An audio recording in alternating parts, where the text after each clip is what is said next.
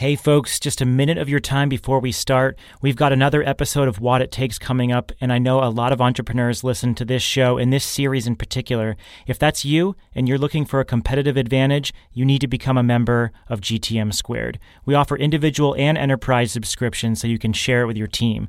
We've got our end of year discount as well. If you become a member of GTM Squared, you're going to get 50 bucks off your membership by using the promo code podcast at checkout. We work tirelessly to give you information that will help you grow your market share and grow your business. So come join our community, support good journalism, and find your competitive edge. Go to gtmsquared.com and use the promo code PODCAST for $50 off a yearly membership. And finally, a huge thank you to GE for sponsoring this podcast. You know, GE is a big company, but they have a startup mentality when it comes to developing energy storage. And they've got this new energy storage system called Reservoir. GE's Reservoir helps harness and store the power of solar so it's available even when the sun isn't shining. And that's the power of power. That's the power of being able to innovate inside a large company and act like a startup.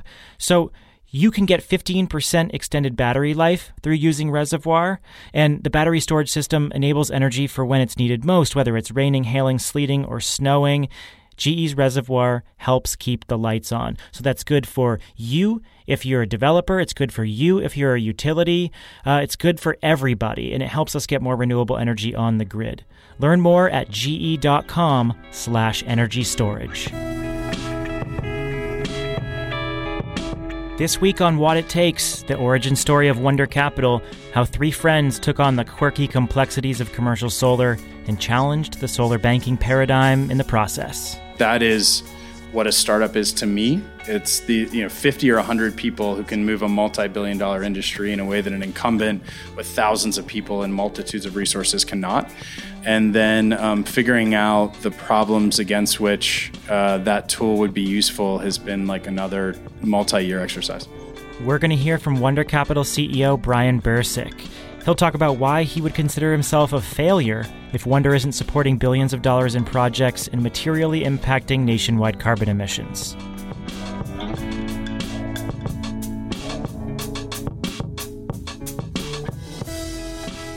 Hey, everybody, and welcome to another edition of Watt It Takes, an interview series produced by Powerhouse and Greentech Media. In this series, we hear from founders of the most influential clean energy companies about their backgrounds, their passions, their struggles, their deals, their management philosophies, and their near death experiences. This week, Powerhouse CEO Emily Kirsch talks with Bryan Birsic, the CEO of Wunder Capital. Since its launch in 2014, Wunder has exploded onto the solar scene, using the software tools of fintech to help grow clean tech. Now, before we get started, uh, we need to be transparent with our listeners. Many of you may already know Wunder Capital has been a longtime sponsor of our other podcast, The Interchange, and we've worked with them on some original custom podcast episodes. Uh, this is not sponsored. This interview and the Powerhouse series uh, in general is purely editorial in nature, and, and none of the decisions we make here as part of this series are dictated by sponsorship. So just wanted to draw that line for you and make it clear. This conversation with Bryan Birsic was recorded live at Powerhouse's headquarters in Oakland. Uh, to learn more about future speakers and attending a live event, go to powerhouse.fund, that's F U N D, powerhouse.fund, and click on the events tab. So let's embark now on the Wunder journey. My interchange co host Shayle Kann begins with an overview of the company's impact on the market, and then Powerhouse CEO Emily Kirsch takes over. Thank you. Well, if there's one truism in solar, it's this commercial solar is hard. And if commercial solar in general is hard, then small commercial solar is damn near impossible. Let me back up for a moment. I, I started closely tracking the solar market in the US in 2008, which I think might have been the most important year for solar in US history. That was the year that, in response to the financial crisis, Congress passed a series of bills to stimulate the economy. Included in one of those bills was an eight year extension to the federal investment tax credit, taking it from expiring in 2008 to 2016, which provided absolutely needed policy certainty to this nascent market back at that time. It also temporarily enabled that tax credit to be refundable for cash, which alleviated the worst impacts of the financial crisis on the market namely that nobody was making any profit, so nobody had any tax liability. Now, up to that point, the thing that you need to know is that commercial solar had actually been the strongest market for solar we had in the US. The majority of solar that we were building up to that point had been for commercial and industrial customers, thanks to the declining cost of panels and to innovations like SunEdison's introduction of the, the solar PPA for customers. So the result was that commercial solar had been really strong. So you might have thought that we extend the tax credit out another eight years, the primary result would be a huge boom in commercial and industrial solar installations. Instead, what actually happened is that commercial solar basically plodded along, grew incrementally, but not substantially for years, while meanwhile, the residential solar market absolutely took off and the utility scale solar market absolutely took off and basically left commercial solar behind in the dust. So, what happened? Well, it turns out that scaling commercial solar is incredibly difficult. Every customer is unique and they demand unique treatment, but the individual project sizes don't enable that kind of a high touch transaction cost. So you get buried in paperwork and process, and it makes projects take too long, it makes them unprofitable. Perhaps the biggest challenge is financing.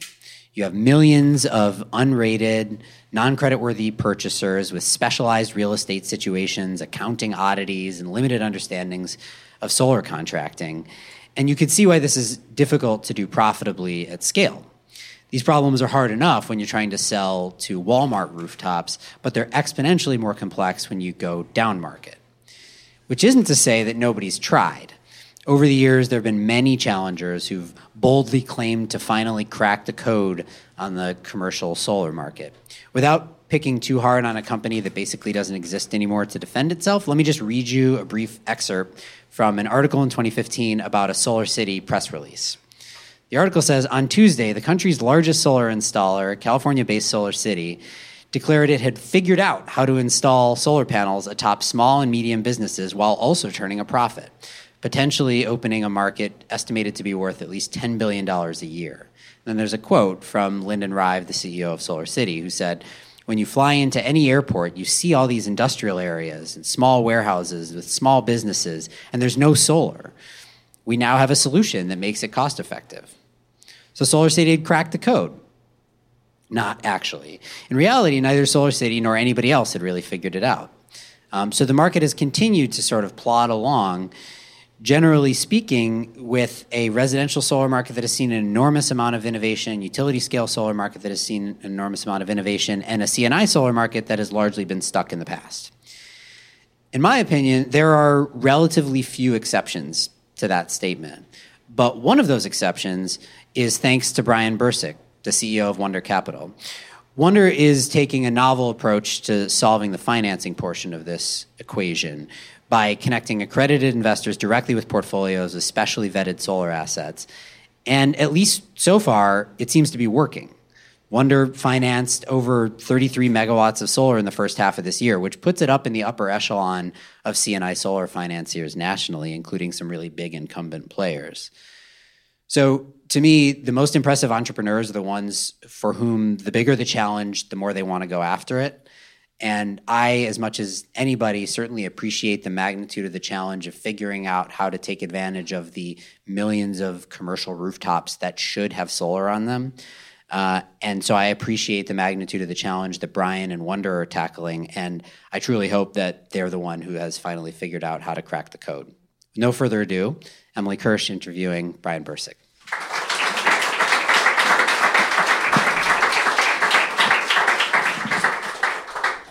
So before we start, two things to note uh, that are unique about Bryan and Wunder. One, Wunder advertises on every podcast that I listen to. I don't know how you know what I listen to, but literally everyone, it's like Wunder Capital. We just track you. We've got a pixel on you, and then we advertise anywhere you listen. You're you're doing a good job. Number two, if you're listening with kids, they're going to know the F word by the end of the show. Bryan swears a lot. So um, if you don't want your kids to learn these words, just turn the podcast off now. Okay, th- those are the two things that are unique about Wunder and Bryan before we start. Um, but like every other episode of Watt It Takes, let's begin, Bryan, with a little bit about who you are, where you come from. Um, yeah, let's take take us way back to where you grew up. Sure. Um, so I grew up in Pittsburgh, a little bit outside of Pittsburgh. Um, I was in a big Irish Catholic family, had like 20 plus first cousins within a couple miles where I lived. Do you know the exact number? Is it just like somewhere above 20?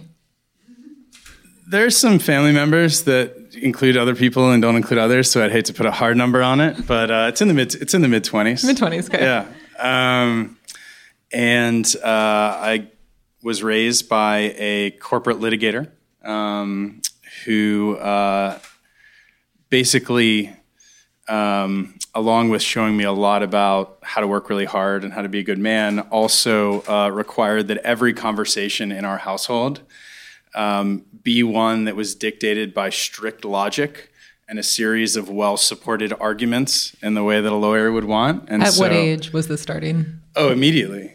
I mean, I, I, don't remember being three and four, but I can only presume. Um, but you know, in my house, if you wanted on Thursday to go to a different movie or on the weekend to go to a restaurant, you had to lay out like a very compelling case supported by evidence that may very well be cross-examined. um, and then uh, my mom uh, started a uh, what is now a national nonprofit. At the time, was Pittsburgh-based, um, now called National Pancreas Foundation. Um, and so uh, I had kind of this hard charging, um, you know, um, kind of stereotypically ambitious uh, parent, and then a, a, really ambitious parent that kind of took that a different direction with some heart and some entrepreneurship. What did you learn about entrepreneurship as a kid from your mom? Honestly, I think the biggest thing that um, I find talking to fellow founders is just that they thought it was possible just the idea that you could start something from scratch and make it into something meaningful is, I think, not inherent or obvious. Um, and uh, it took me a little while to figure this out, but I'm fairly certain that my willingness to jump into the startup space was because I had seen her succeed. Nice. What were you like in middle school and high school? Mm. Um, I was the secret nerd amongst the jocks and the secret jock amongst the nerds um, and and did not feel particularly comfortable amongst uh, any of those crowds. Um, so uh, ended up, um, you know, avoiding my academic friends in social scenarios and, and secretly spending a lot of time um, with my with my nerds, my fellow nerds, uh, before I got comfortable, frankly, repping myself as such. Um, and in high school, I heard that you took all the math classes possible in high school by the time you were in the ninth grade. That is correct. Um, yeah, I uh, I was a serious math nerd. Um, I was a math and physics guy, and uh, yeah, I ended up going through uh, AP Calculus BC um, as a as a freshman in high school, and had to go to a bunch of college classes locally to to finish my math education. Um, but ended up going to a liberal arts school, Williams College, because of, as we talked about before, a really formative experience senior year with creative writing that kind of sent me on a totally different path. Tell us about that. So before I took this course, I really didn't understand the value of qualitative things. Um, like I literally thought it was really dumb that you could write an essay and that a different teacher could give you a different grade in it. Like that that violated my sense of like um, things being right in the world. And I love the specificity um, of uh, quantitative subjects. And I took a creative writing class my senior year as kind of a toss off senior year elective and um, had this transformational teacher that I still am in touch with um, and opened my eyes up to the, the, the beauty of, uh, of, of the gray areas in the world. What did you study then in college? Where'd you go? What'd you study? Yeah, I went to Williams College, which is, um, for folks that don't know, uh, a small northeastern liberal arts school, kind of similar to Amherst or Swarthmore, or Wesleyan. If folks have heard of those places.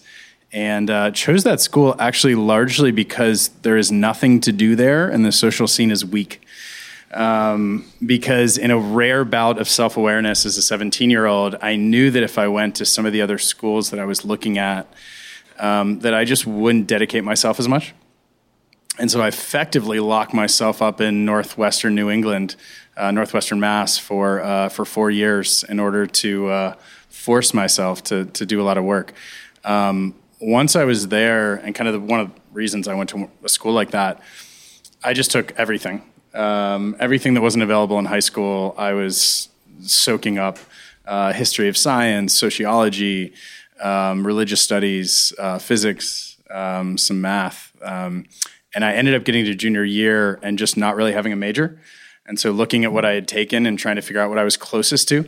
And so I was closest to this kind of political science, philosophy, econ major. Uh, there's a hybrid of all three called political economy, uh, which is actually, uh, for folks that are interested, uh, a well used term in the 18th century. Adam Smith's uh, treatise is called a treatise of political economy.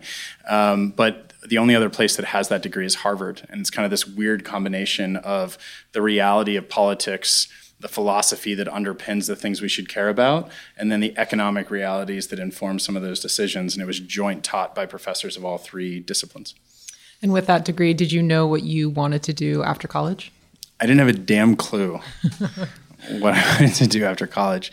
Um, I was uh, daunted by the um, the the number of options um, after going through an experience in which I felt like the the path of success was well defined. Um, I kind of visualize it as this relatively small, fast flowing stream in which, in you know, elementary school and middle school and high school and to some extent college, it's very clear what one should do to be a well respected member of a community, of a family. You get good grades and you go to a good place and you get the right degree and then you hit this point at which the aperture spreads out to this wild, um, you know, separation of tiny little trails. And um, honestly, I, I, kind of fell into going to a Bain and Company in New York, which ended up being a great experience uh, for a variety of reasons. Um, but that was really a capitulation to not knowing what I wanted to do and feeling like joining Bain or something similar. And I I, I, put law school in this category, for example. It's really just kicking the can down the road. It's doing another thing that society says or your family says is valuable, and not having to deal with that, you know, outrageous, diffuse number of things that you could possibly do. Um, so, how long were you at Bain, and what were you doing? Yeah, I was at Bain for two years. Um, I started on the consulting side, working for folks like uh, American Express and Merck and Avon. And then uh, my last stint at Bain was on the private equity side. So I was looking at big kind of private equity buyouts. Um, and then I joined a, I basically decided that big companies were broken and terrible. Um, one of the things that I loved about economics was the math. And the math has all these assumptions that basically 20th century economics is all about, um, you know, breaking down. But things like perfect information, right, and efficient markets. And um, it seemed to me as though the delta between my academic understanding of why capitalism works and what I was seeing inside of even these vaunted American institutions of business was just night and day. Um, you know, politics, um, of course, but more than that, just really good, smart people in roles where they just couldn't seem to do the things that obviously were the things they should do. Um, and so I had thought about you know law and, and, politics and a few other options, and to some extent, um, leaving Bain, which was very much big corporate um, work, and joining Village Ventures, which was a, a kind of a Bain alum uh, venture capital firm in New York City, was my last attempt to see if capitalism was in fact the dynamic force that I thought it was. And I thought if I could find it anywhere, it would be inside of tech startups. And that ended up playing out. Um, but to some extent, leaving Bain and going to uh, venture was a last ditch effort to make sense of capitalism. And did you make sense of capitalism? I don't know. We're trying to. you know, I would have thought a projected seven and a half percent to like help climate would be like a little more popular than it is. So I'm not sure if I fully under understand capitalism. More more podcast ads. More podcast ads, apparently.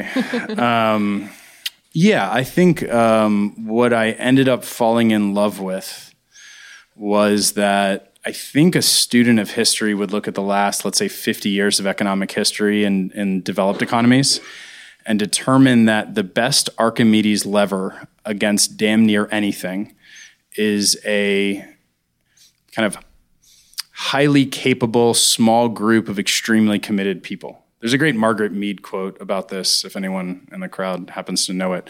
Uh, but it's something like I'm paraphrasing terribly. Um, you know, um, small groups of extraordinary people like are the only things that ever change the world. That's really bad paraphrasing. I'm sorry, Margaret Mead. um, but uh, I bought into that narrative and I continued to buy into it. And so, um, yes, I feel as though that is, to the extent that we have it here in the US, um, I think that is what keeps our capitalism dynamic. What was it like when you were at Bain and then at the venture fund? Did you feel like you were living the life that you wanted for yourself, or were you still living the life that others expected of you? Yeah. Um, so going back to my framing of the stream uh, and its reliance on external validation and the way that I framed it, um, I think like a lot of people that are in this, um, you know, ambitious kind of get the right grades, go to the next step mindset. Um, I was mainly motivated by external factors, extrinsic motivation um, deeply seated in my parents, but I think also informed by you know social norms. And I realized at Bain, um, but probably even more so in the first couple of years of a of um, a venture capital career, that that was not satisfying. Um, that that was not going to lead me where I wanted to go. And so I uh, deliberately broke down my extrinsic motivation uh, in order to build something that looked like intrinsic motivation. And what was interesting about that, and a cautionary note for folks who are endeavoring to do the same, is uh, there was probably a 12 to 18 month period in which I had broken down my extrinsic motivation and had no longer sufficiently created my intrinsic motivation. Um, and this was, uh, and I'm sorry, Matt Harrison, Bo Peabody, if you're listening, um, but my third and fourth year at the venture firm, um, you know, for me, and the way that I judged myself, I was mailing it in. Um, and I was trying to figure out what motivated me in a positive way in the way that I'd been kind of reactionary or externally motivated in the past. Mm-hmm. Was it, what was like, what was your mental state at the time? What was it like being in that place for that long? That's a long time to, it was to tough. feel that way. Yeah, it was, it was pretty brutal. Um, I think my wife will tell you that she thought about leaving me during that period and also was concerned that perhaps I was an alcoholic. Um, probably shouldn't say that on a podcast. That's okay. We've talked about alcoholism before. Yeah. Um, no, don't worry. I'm just Irish Catholic. Uh, so yeah, it, it, was hard. It was really hard. Um, it was a dark period. I would kind of do what I needed to do to not get in trouble, which is the worst possible way to work. Um, and um, yeah, was not improving myself and growing, which felt like dying. How did you come out of that? Um, I ended up getting um, really excited about actually operating a business. Um, actually, getting the way I think of it as is is getting really good, and I'm not really good yet, but I'm trying to get better. Um, but being really good at taking small groups of extraordinary people and doing amazing things, right? Like that is what a startup is to me. It's the you know 50 or 100 people who can move a multi-billion dollar industry in a way that an incumbent with thousands of people and multitudes of resources cannot. Um, and so that provided hope as a tool, and then um, figuring out the problems against which uh, that tool would be useful has been like another like, multi-year exercise. So going from having this realization that the venture fund is not where you were fulfilled and challenged, uh, how did that eventually turn into Wunder Capital? Yeah. Um, so actually, when I was at the venture firm, um, I used to host these office hours on Friday mornings where anyone could come and and pitch me whatever they wanted to for 20 minutes. And my now co-founders came in on a lark um, and pitched me this nights and weekends project that they'd been working on. And um, I actually thought that the idea was shit, but the product was amazing. Uh, I can't believe that's the and... first time you've sworn on this podcast after my warning. But go, go on. I apologize. No, no, no. Um, We're good. So uh, their idea, the the business idea they had was was was bad, but their execution was of such an insane quality that um, we started spending time together because I was honestly just very impressed by them. And then as I got to know them better, the thing that um, that really struck me was Dave, our CTO, and Sam, our chief product officer um, and chief designer, they're both extraordinary at what they do, but they're also thoughtful about the way in which what they do interacts with the rest of the business and the rest of the product. And they're really capable thinkers across the breadth of what we do.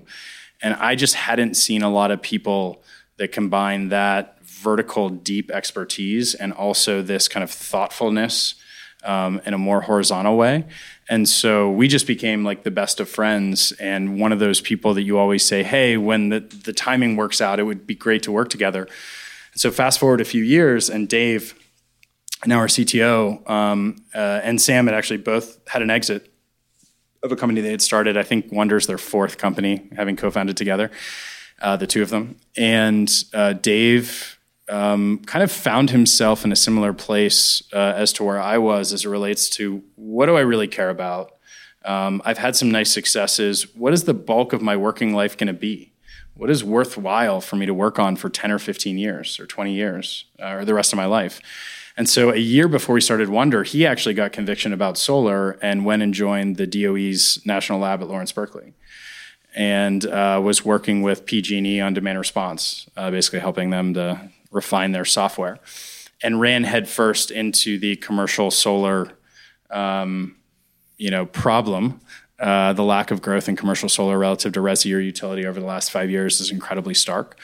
Um, and uh, the more that he talked to folks at the DOE, financing, there are a few other challenges associated with um, commercial. I don't want to pretend there aren't, but financing seemed to be the primary issue. And he knew that I had spent a bunch of time at, um, at my venture firm working on software enabled commercial lending. And so he brought that to me. And um, that was the start of what ended up being Wunder. When did you actually incorporate? We incorporated on April 23rd of 2014, but we'd been working on it for about three months um, together full time. And we'd been working on the idea behind it in a relatively full time way for about nine months. And then what did it look like the very early days? It's the three of you. Uh, you launch. Are you where are you working? Are you paying yourselves? What does it look like in the early days? We are not paying ourselves. Um, we are working out of wherever people will let us hang our hats. So I actually was in this like terrible, like slapstick apartment building complex with a weird uh, board meeting room in like the common spaces that we would often use for meetings. Um, so yeah, we were we were uh, we were shoestringing it in a meaningful way. Nice. Uh, tell us about raising capital. How much did you raise? When? From who? Yeah. Um, so it was about a year before we raised any money, and the impetus was actually hiring our first employee because we were like, he's an employee, not a founder. We actually have to pay him. Um, so we raised two hundred fifty-five thousand in a friends and family round in, um, I guess it would have been January of 2015 or so. Um, and the entire year leading up to that, you hadn't. The three of you didn't pay yourselves anything. Correct. Okay. Yeah. Um, and after that, uh, we went to a uh, we, we called it the Three Musketeers comp strategy, which uh, we've always had totally transparent comp. Everyone at Wunder knows what everyone makes at Wunder always. Um, it was really easy at the start because we all made shit and it was all the same. Um, which it just feels better when you're offering someone a really terrible salary to be like, that's what I make. And they're like, that's what you make? And you're like, yeah. And then sometimes they say yes. Um, so uh, we all made the same for a while. And then about a year after that, so I guess that'd be like Feb or March of 2016, we raised uh, 875,000 in what we called a, a, a, seed round. I know in California that might not qualify. That's a pre-seed now. Um, and then uh, about a year after that, we raised 3.6 million in an A, and then uh, about 14 months after that, raised uh, 12 million in a B. And that was the most. The latest round was the 12 million yes. in equity, and then another 100 million. That's right. Yeah, 100 million to finance projects and 12 million for the corporate entity.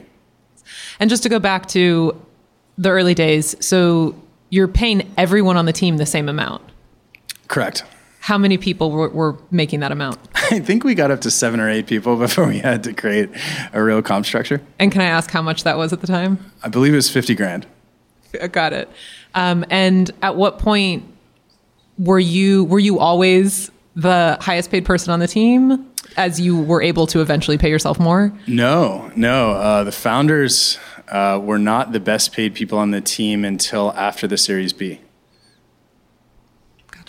And how do people know what everyone else makes? Like, where do they get that information? How do they It's like see it? literally a Google Doc that everyone has access to And that's to the that's today, today. today, and indefinitely. How many people now on the team? Uh, 28 on the team, hopefully 29 as of tomorrow. Nice.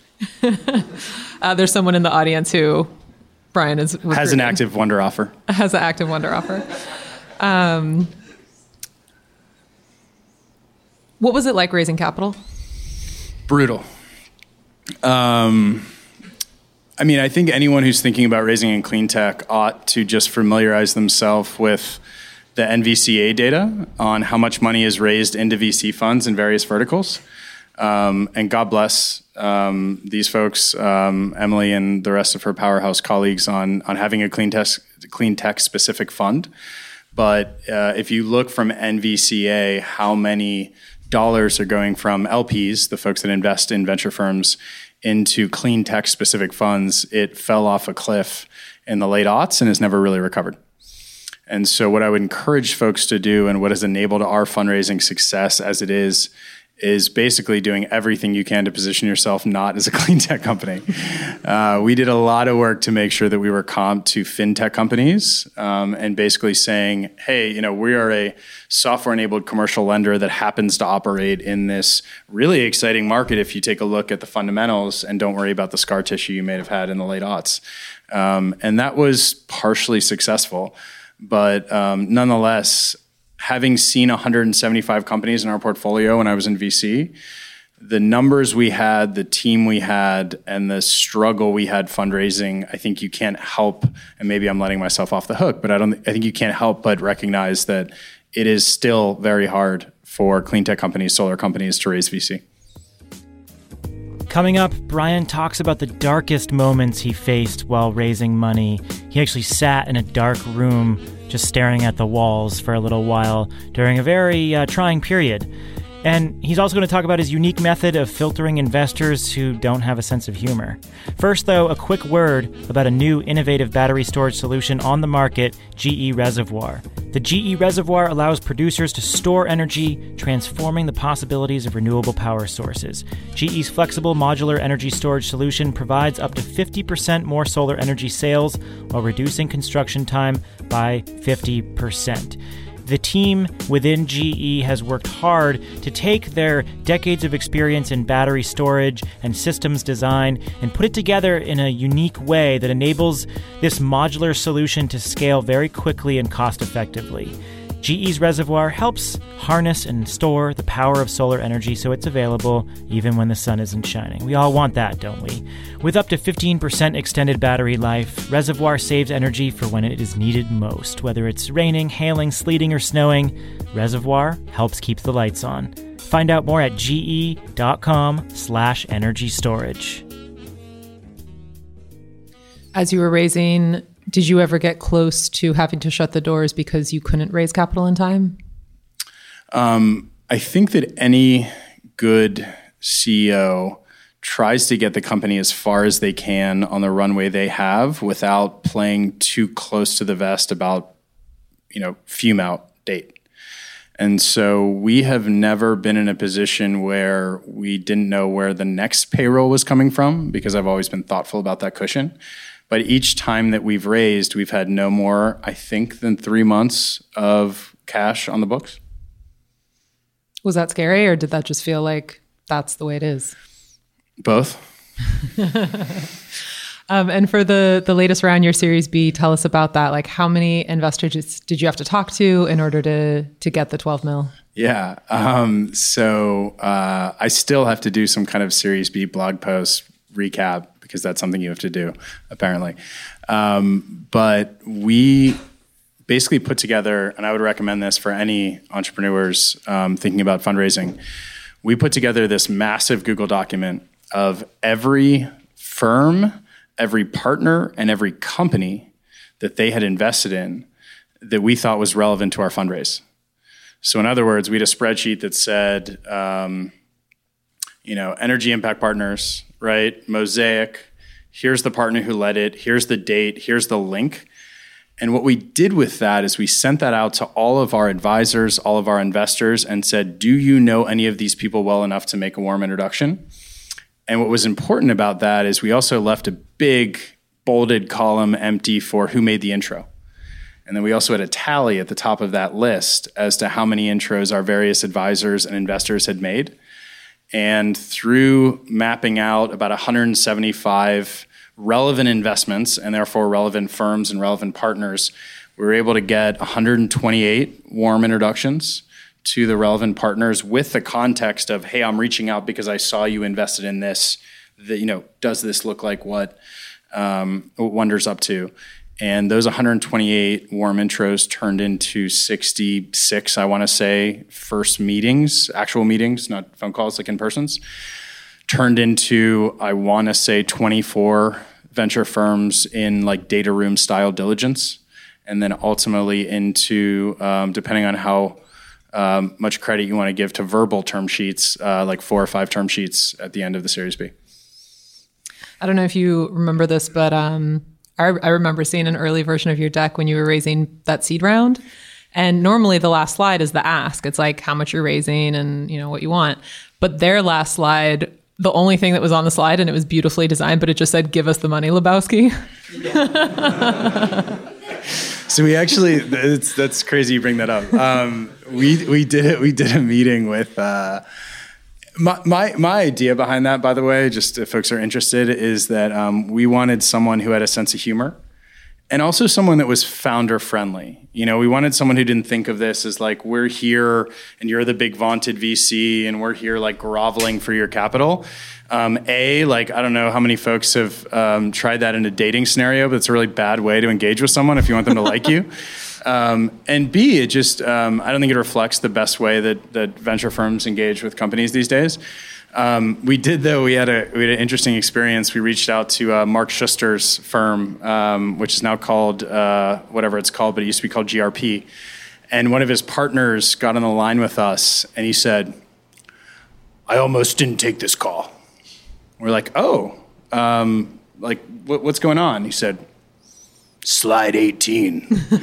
so we're like, shit, right? We like jump forward to slide 18 and it's the give us the money, Lebowski. And he's like, anyone who doesn't take this seriously is not of interest to us. And I was like, see, guys, the filtering is working. This is fantastic. this guy is clearly a humorless, humorless asshole, and we have just avoided having any kind of engagement or wasting time with him. So that slide actually ended up being pretty, pretty successful. It worked. Um, what did this money allow you to do? Like, tell us about tell us about Wunder. Tell us about the product. What have you built? What has it enabled? Yeah, um, you know, the thing that we want to do, the thing that we think of as our you know reason for being in the world, is to close this gap between the way that commercial has grown. Um, and really, you know, SEIA calls it non-residential, which is wildly annoying. But you know, it's commercial, it's light industrial, it's also this mush market. I'm trying to get Shum started if anyone wants to join in. If you want to describe uh, much for those who don't know, I was about to say Shum, yeah. municipalities, universities, schools, and hospitals. So it's mm-hmm. basically like non-tax paying entities that might want to put up solar, uh, but mush like Shum's better. Um, so like in that market, you know, as, as we talked about in the intro, there's a there's a $10 billion gap between what's happening annually in residential and what's happening in this market that's non residential, these various categories, annually, right? That's $10 billion of solar that should be getting built if we could figure out how to make that market work as well as Resi. And the thing that has really made Resi turn so well, particularly on the capital market side, and you know, anyone who looks at the history of solar knows that freeing up financing that's cheap and works for solar is really how you build more solar, right? Fundamentally, I mean, driving down the cost curve, please, like that is the most important thing. But you know, setting that aside, um, if you can bring good financing packages, the market seems to move. And in the Resi space, FICO scores just make that incredibly easy. You know, you show up with someone with an iPad and they put in some details, and suddenly you're you're ready to rock, right? You can offer them a, a, an you know, indicative terms on a PPA within a day. And one of the things that's always been hard in this space and where my background actually comes in is about 90% of US entities that are not individuals, there's, you know, commercial entities or these nonprofits we were discussing, they don't have a credit score. There's no FICO equivalent. Um, and it, it really just gets down to the fact that we're all wildly similar Like FICO, I'm sure folks imagine is totally quantitative. There's no person looking at your stuff, right? Like we all have some credit card data. Maybe you have a car, maybe you have a mortgage. We're all the exact same legal entity. This is a very important thing. We can't have sub entities. None of us have off balance sheet assets. Um, you look at corporations and they are just wildly more complex. And what that has always meant is that you have to have human beings looking at that data. And that, that alone, that idea that in, in the residential market, 95% of the folks you might want to look to have a FICO score, and therefore you can literally just pay $6 and figure out their financing package.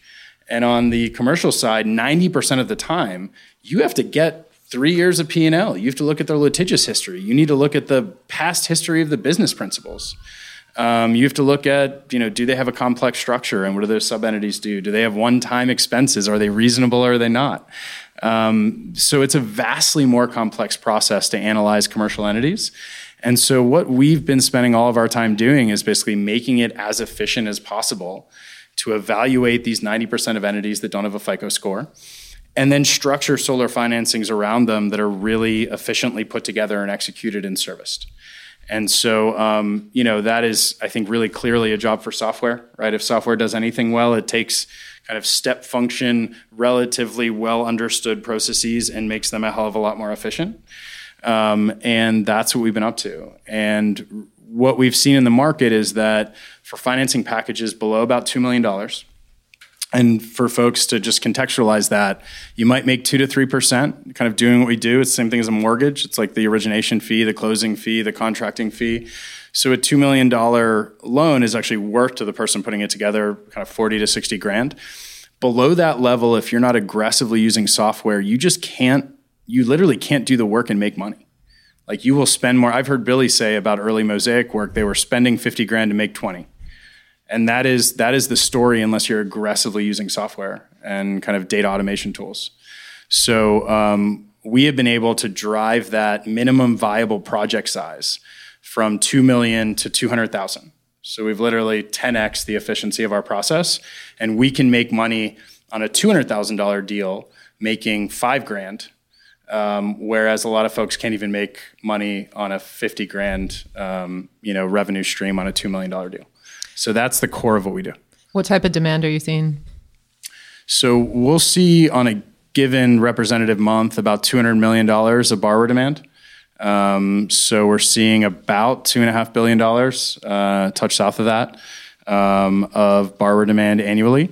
And it's, it's worth pointing out, perhaps um, for folks that might not appreciate this, um, there were literally people who didn't believe there was $2.5 billion of sub 2 megawatt demand out there. Um, so we obviously don't have 100% market share, but the fact that we're seeing you know more than two billion dollars of demand, to some extent, validates the opportunity in the you know again sub two megawatt market. I ask everyone this, but how did you know how to do this? No idea.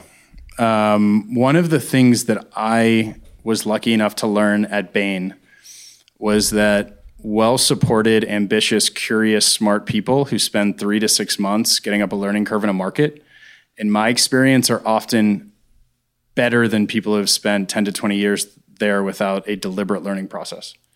So, uh, our team is disproportionately made up of people who have not learned the lessons of how to fail in commercial solar, um, but instead are really smart people that we've asked to get up the learning curve quickly.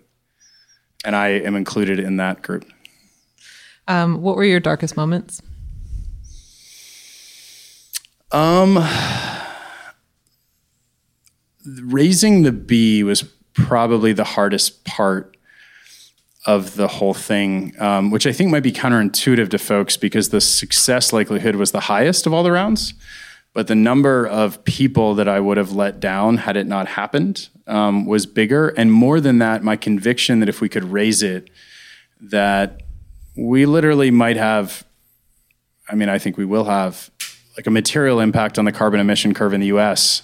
Um, those two things combined just put a weight on that last fundraising that was different than the ones I had felt before. How did that, what did it look like? Like, what did it look like that it was hard? Yeah. Um, so we sprinted into a, what I would call a first stage of fundraising um, into the, I guess, the end of 2016. Um, and sorry, the end of 2017. And I had kind of deliberately burned myself out going into the holidays, which I don't recommend. That was very foolish. But probably the most indicative single day was a day in which, uh, over the holidays, my wife took our kids to a really awesome water park, and I sat in a dark room by myself all day. Working on the bee. No. Oh. No, literally just wallowing in self despair. Oh. okay. I think I read. I think I read some sci fi. I read a lot of sci fi. gotcha. I did not work. Got it. Got it. Um, I'm happy you closed the bee. Thank you. Me too. What lessons took the longest to learn? Oh, man.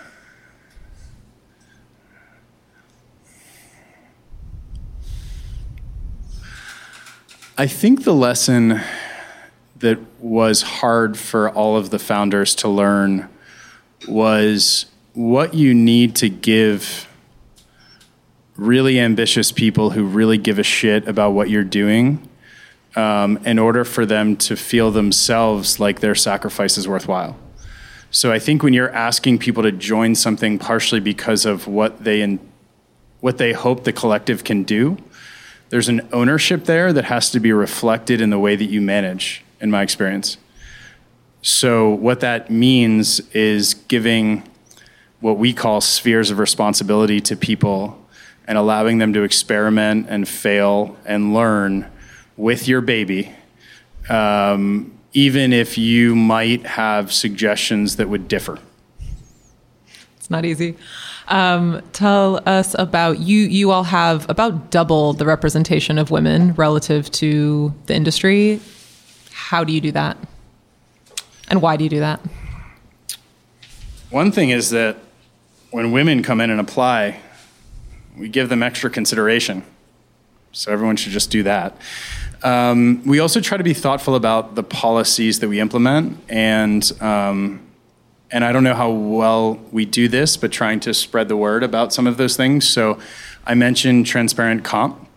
Um, that was actually driven by uh, the fact that women are paid, if I'm not mistake, mistaken, something like 20% less in similar roles, and that is largely driven by, um, from what the data can tell, um, a frequency and strength of negotiation, i.e., like squeaky wheel gets the grease. Um, and so for us, having a transparent comp policy um, allowed us to a be really deliberate about everyone making the exact same thing irrespective of gender. Everyone makes the same thing when you're in the same level full stop. So it doesn't matter what the consideration is. Um, the other thing is making sure that folks feel like they can just create a lot of value from Wunder or for Wunder and not have to rely on their negotiation skills or their um, ability to go out and get a competitive offer because we literally don't negotiate um, so those are uh, that's a policy that was driven um, partially by a consideration of what is attractive to um, female candidates. The other thing that we do that I think is, um, I think it's underutilized, but I think if you talk to people that work hard, they'll they'll tell you this. In my experience, working a 50 hour week when someone tells you exactly what the hours are going to be is 2x harder than working a 50 hour week if I can fit it in where I where I need to. And so we have a um, a, a, phrase around Wunder we call um, outputs, not inputs. And the observation is that inputs are really easy to track. Like if you want to be lazy about figuring out who's doing a lot of work, like who's in their seat at 8 a.m. and who's there when you leave. But I think we all know that some of those folks are like fucking around on like Yahoo Sports or like you know People or, or whatever you like. Um, and um, you know, I think what that does also is it really limits your ability to attract people that need some flexibility in their schedule. And for reasons that are wrong and socially driven, and I would love to see change, but disproportionately, women often have both childcare and elder care fall on their shoulders. And so being able to go to candidates and say, yeah, you can leave at three as long as you're back online at eight, or really, we're not going to track. It's just we set ambitious goals. And if you're hitting your goals, then I know you're working really hard. You figure out how to get it done. And that's the inputs, not outputs. Um, those two things I think have been material to us being able to kind of punch above our weight class and attracting women. What is the percent of employees that are women? I think it's 40% now. Where's Wunder going to be in five years? Well, if we're not putting billions of dollars into the, um, and I, I get a I get a little touchy when people call it the small commercial space because if you look at the roof spaces in the country, the government has good data on this. It is the preponderance like the wild majority of commercial spaces need systems below two megawatts, and even a majority need systems below a megawatt. So it's not that it's the small commercial space, it's that we're focused on this stupid large portion of commercial, and this is actually the bulk of the market. Um, all that said, uh, if we're not putting you know two three billion or more into that space, um, I will consider uh, us having failed.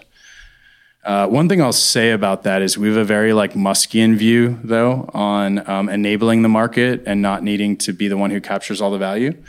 Um, I'd be very, very, very happy to spark a rush into quote unquote small commercial um, and not be the one who ends up uh, taking the market. I, I would be disappointed in kind of a shallow, egotistical way, but our mission as a company is to, is to make the commercial market work like the resi market. And if someone else can do that better, then we would cheer them beyond just Wunder Capital, um, as you're alluding to, what's the future of energy, broadly speaking? Um, I guess I will just say that I think DG is wildly underestimated. Um, when we think about what the what what does energy infrastructure look like in you know 20 years, 30 years, 40 years, um, anyone who has studied any network theory knows that the way that the grid is currently designed is catastrophically fragile and stupid and shitty and driven by the fact that there are just wild economies of scale to locating these monster hydrocarbon predominantly facilities out in places in which you have to have a centralized generation source, which means you have to have a relatively top down centralized kind of distribution network. Um, as a network theorist, that is like the worst possible structure you could have. And just the idea that a place like Puerto Rico can go down as long as it went down, or even that rolling blackouts are a thing, is fucking cray. Like if you sent, if the internet, it's the first time that's ever been said on Watt It Takes. if, if, the internet worked that way, like, are you kidding me? Like, oh, you tried to route your email through that and it just failed. You got a day of email just gone. Like, no, right? Like, of course not. Of course, we designed the internet to like, oh, it didn't reach that place. There's a check on that. Oh, let me try another route. Um, you know, New York's Manhattan City grid is another good example, right? Like, you want as many pl- ways for you to route things in a way that like leads to success. And the other thing that you really want, if you're an economist and not a network theorist, is you really like the trading associated with making lots and lots of players across like a liquid marketplace, right? Because like classic, like why is trade good? Well, it's because we're producing different things and consuming different things, and we're a little better at some things, a little better at others. Like there is value in us being able to say, "Hey, I have an EV I just parked that has a battery inside of it," and I won't get into EV to G because that's a whole other thing. But let's just presume that that works. Um, like I'm not going to use that, and I'm willing to like you know give you 50% of my battery because you are running your dishwasher at night to say like whatever those things are it is so obvious to me that a network in which you have lots of players providing both supply and demand um, is is wildly beneficial. I, I just think we have to move to something that looks like that. And when you start to see i think when you start to see storage really come online in such a way that it's not just this relatively easy to predict surge of extra energy between 10 and 2 that, that solar does or you know in, at the nighttime in certain seasons for wind but becomes this really dynamic engine by which i hope the utilities understand that they can become something that looks like an isp and become kind of the marketplace of energy the internet of energy is not the worst analogy and take a meaningful piece for doing that and remain relevant um, i think the first utility that figures that out is going to create just an enormous amount of value Excellent. We're going to move into our high voltage round. I know you've been thinking a lot about this first question. Yes. Um, we've been talking about this for at least a week now, uh, but I don't know the answer yet. Mm. So, Bryan. Yes. If you were going to be an animal, what animal would you be and why? I would be a caterpillar because I just believe in improvement and transformation a lot. Like where are you in the stage? Um, definitely caterpillar. That's why I didn't say butterfly.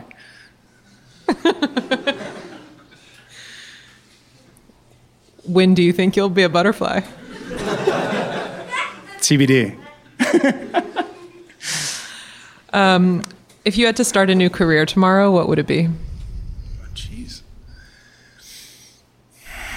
Um, I would go into. Um, I think I would go into uh, chemical engineering um, because I think that uh, one of the limitations that I have as a person who spent a lot of time in software is not really being able to move the needle on some of the really important um, kind of technological advances that we need to see. Um, and I'm not talking about Bill Gates' ridiculous, unreasonable shit that he does. Um, I'm talking about like deployment, right? Like, how do you make batteries um, like considerably um, better as relates to cycle times? Um, and I, I, I also think the electrify everything movement is just outrageously important, right? I mean, to me, you solve climate change through making the electrons clean and then electrifying everything. And we're working on making the electrons clean. Uh, but there's so many interesting things around, you know, cement, right? For example, is just a monster source of emissions. There are a bunch of kind of industrial processes that I imagine a chemical engineer would have like the capability of, of, of working on. And I, I find that all really fascinating, and I just don't have the, the chops to, to hang there. Other than yourself, to whom do you attribute your success? Oh, my mom and dad. When have you failed? A lot. Um, I mean, my most interesting failures to me are when I've given up on something because I didn't find it valid. Um, I have a I have a tenacity with things I care about.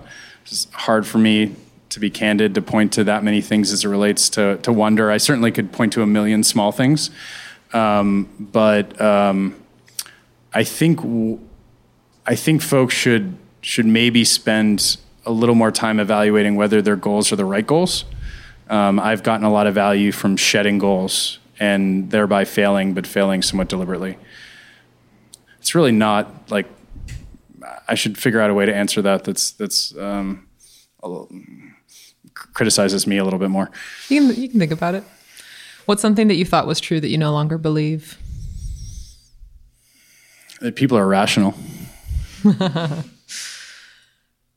When are you your best self? I am my best self when I'm working with our team members in a way that I feel like expands their capabilities and possibilities and they're really into. What's your worst trait? Um, I can be, I can be pretty, um, I can be really honest at times when it's not helpful to be honest. Uh, I also really enjoy speaking truth to power. And the combination of those two has created a few uncomfortable situations. I, I, have, I have very directly told off to their partners, several VCs. Um, I told one of the largest families in the country by wealth to basically go fuck themselves. Um, so that's probably that's probably my worst trait. If there was just one person who was going to hear this podcast, who would you want it to be? My mom. Oh. When was the last time you were scared? All the time. Um, I, one of the things that occurred to me recently is that there were times in which you didn't wake up in the morning and know that we're on a crazy, unsustainable path that will lead to the destruction of the future. And um, I wake up with that every day. Um, it's part of the reason I do what I do.